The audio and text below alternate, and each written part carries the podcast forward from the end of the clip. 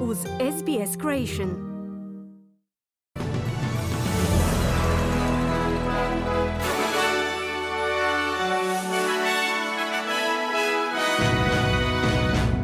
Današnjim vijestima poslušajte, udovica ruskog oporbenog čelnika Alekseja Navaljnog kazala da će nastaviti borbu svog supruga za slobodnu Rusiju. Povećava se broj brodova u Australskoj ratnoj mornarici.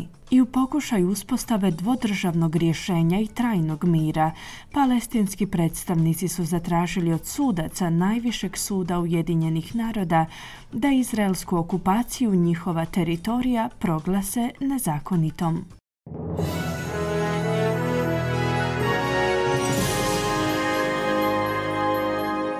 Slušate vijesti radija SBS, ja sam Ana Solomon. Započinjemo vijestima iz svijeta. Udovica ruskog oporbenog čelnika Alekseja Navaljnog, Julija Navaljnaja je kazala da će nastaviti borbu svog supruga za slobodnu Rusiju, pozvavši pristaše njezinog bivšeg supruga da se žešće bore protiv predsjednika Vladimira Putina.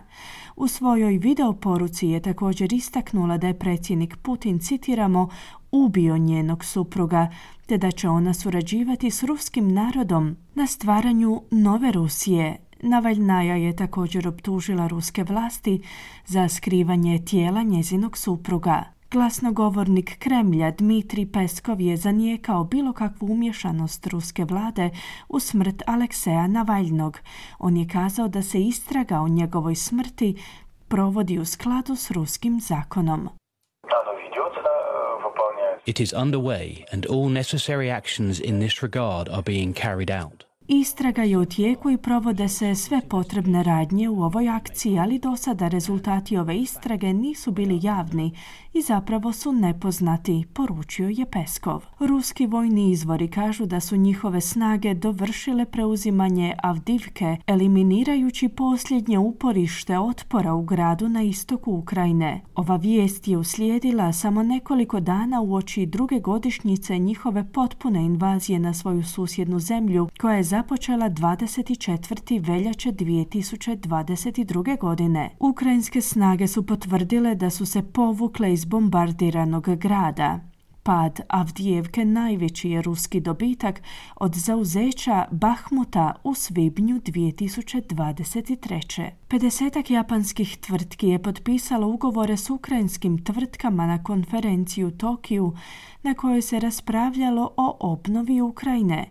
Spomenute tvrtke djeluju u područjima poljoprivrede, energetike i infrastrukture. Japan je glavni donator Ukrajine u njezinim ratnim naporima protiv Rusije. Japan je do sada za te potrebe izdvojio više od 15 milijardi dolara financijske pomoći. Japan je ograničen na davanje financijske, a ne vojne pomoći zbog svojih zakona koji spriječavaju izvoz smrtonosnog oružja. Japanski premijer Fumio Kishida je ugostio svojeg ukrajinskog kolegu Denisa Šimhajla na konferenciji, poručivši da Japan želi ulagati u budućnost Ukrajine. E, Zelenski dajtorio wa Ukrajina e no 事前事業ではなく Predsjednik Zelenski je kazao da potpora Ukrajini nije dobrotvorni projekt, to je ulaganje u svjetsku sigurnost i demokraciju. Želio bih dodati još jednu svrhu, a to je također ulaganje u budućnost, izjavio je Kišida, koji je tom prilikom najavio novi bilateralni porezni sporazum s Ukrajinom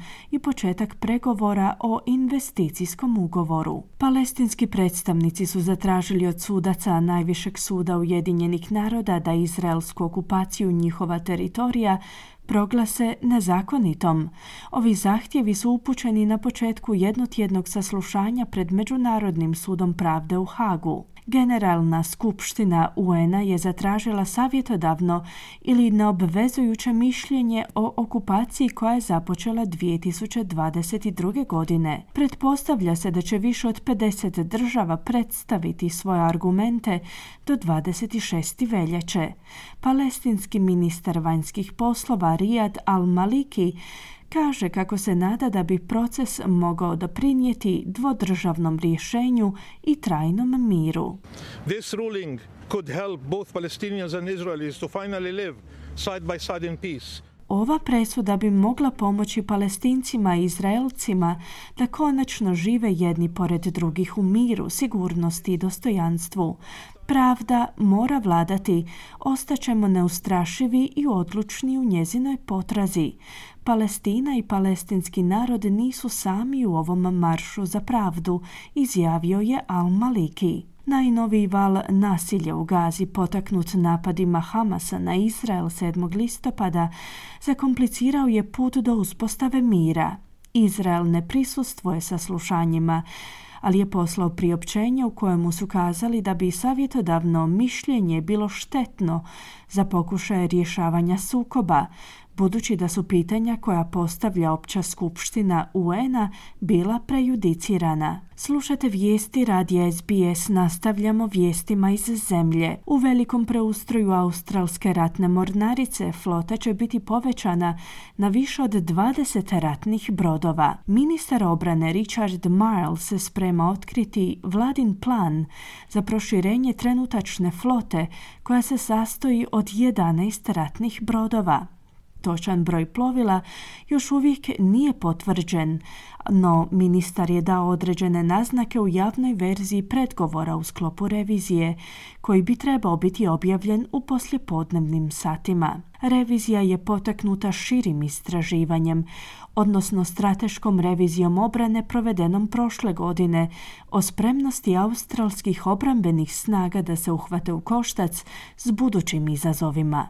Preporučeno je da Australija pojača ubojit kapacitet mornarice. Jedan od najznačajnijih događaja nestanka struje u povijesti Viktorije je potaknuo istragu o pouzdanosti mreže.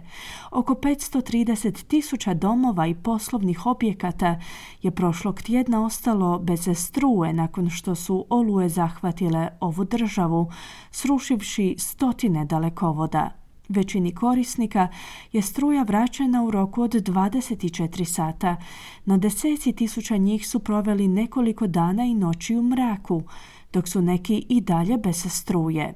Viktorijski oporbeni čelnik John Pesuto je optužio državnu vladu da nije postupila u skladu s prethodnim upozorenjima o pouzdanosti mreže, najavivši planove za pokretanje parlamentarne istrage. On je kazao kako su vremenske neprilike sve češće, te da ljudi nepotrebno pate. Četvero ljudi koje je jučer pogodio grom dok su se skrivali od jake oluje u Kraljevskom botaničkom vrtu u Sidneju se oporavlja. Četiri osobe su nakratko izgubile svijest tijekom jedna od nekoliko jakih grbljavinskih oluja koje su se nadvile nad Sidnejem jučer poslijepodne. Četvero ljudi od tinejdžerske dobi pa sve do 30 godina života je sjedilo ispod stabla u vrtu kada ga je pogodio grom. Oni su zadobili različite ozljede zbog čega su prebačeni u bolnicu gdje se nalaze u stabilnom stanju. Premijer Anthony Albanizi je kazao da će Australija ponuditi praktičnu potporu Papu i Novoj Gvineji nakon plemenskog ratovanja u toj zemlji. Izvještava se da je 26 muškaraca ubijeno nakon zasjede u provinciji Enga u udaljenim visoravnima zemlje. Pleme se na putu da napadne susjedno pleme zajedno sa saveznicima i plaćenicima našlo u zasjedi. Albanizi kaže da su vijesti vrlo uznemirujuće. Prvotno je objavljeno da su 53 osobe poginule u zasjedi, no taj se broj u međuvremenu smanjio. Nije jasno jesu li napadači među poginulima.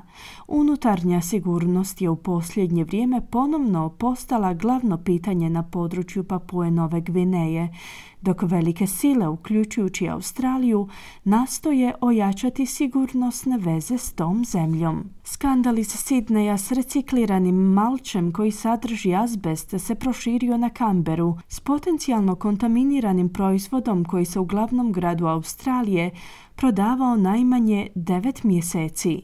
Iza tvrtke za uređenje okoliša na području teritorija glavnog australskog grada nastavljaju kontaktirati kupce nakon što je potvrđeno da proizvod koji se prodaje kao mulch potječe iz Sidnejskog centra za recikliranje Green Life Resource Recovery.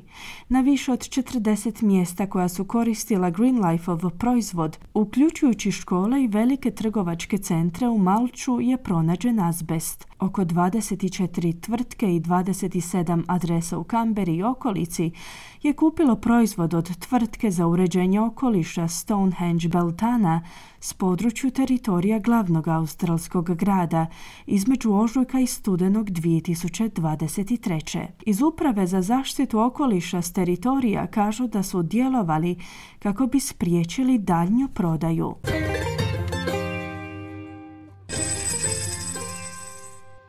Danas jedan australski dolar vrijedi 0,65 američkih dolara, 0,61 euro te 0,52 britanske funte.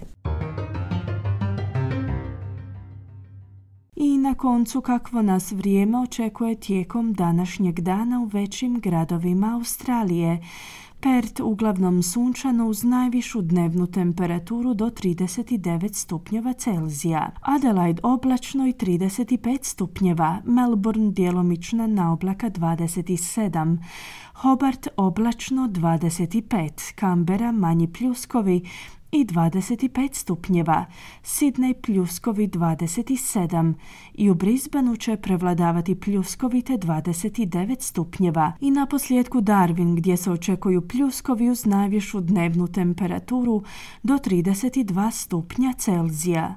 Slušali ste vijesti radija SBS. Za više vijesti posjetite SBS News.